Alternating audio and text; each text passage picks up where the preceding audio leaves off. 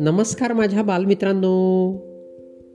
बालमित्रांनो मी मंगेश कुमार अंबिलवादे तुम्हा सर्वांचं वाचन कट्ट्यामध्ये मनपूर्वक हार्दिक स्वागत करतो.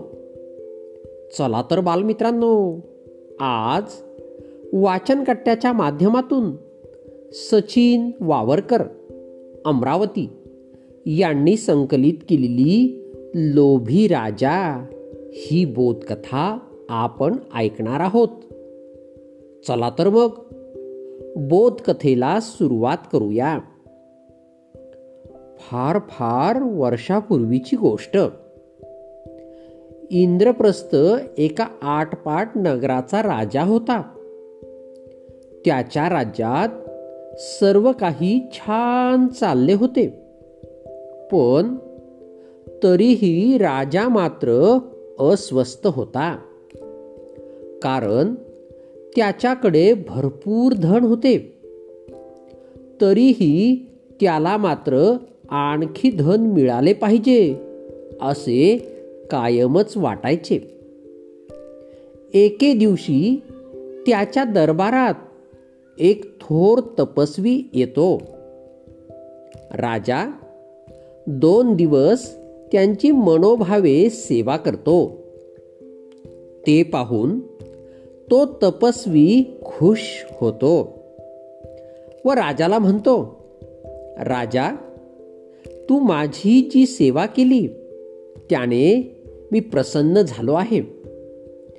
तू पाहिजे तो वर आता मला माग.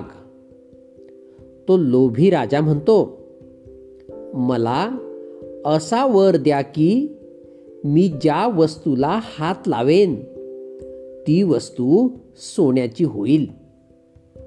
तपस्वी म्हणतो नीट विचार कर नंतर पश्चाताप करशील.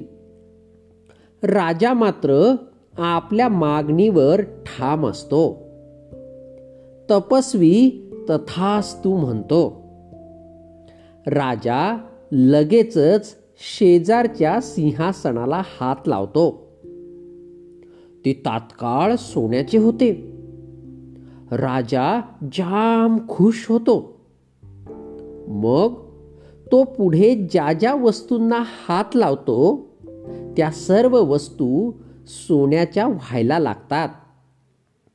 थोड्या वेळाने राजाला भूक लागते. म्हणून राजा फलाहार करायला जातो. पण गंमत ती फळे ही सोन्याची होतात. राजाला काहीच खाता पिता येत नाही. कारण राजा ज्या वस्तूला हात लावी त्या वस्तू तात्काळ सोन्याच्या होत.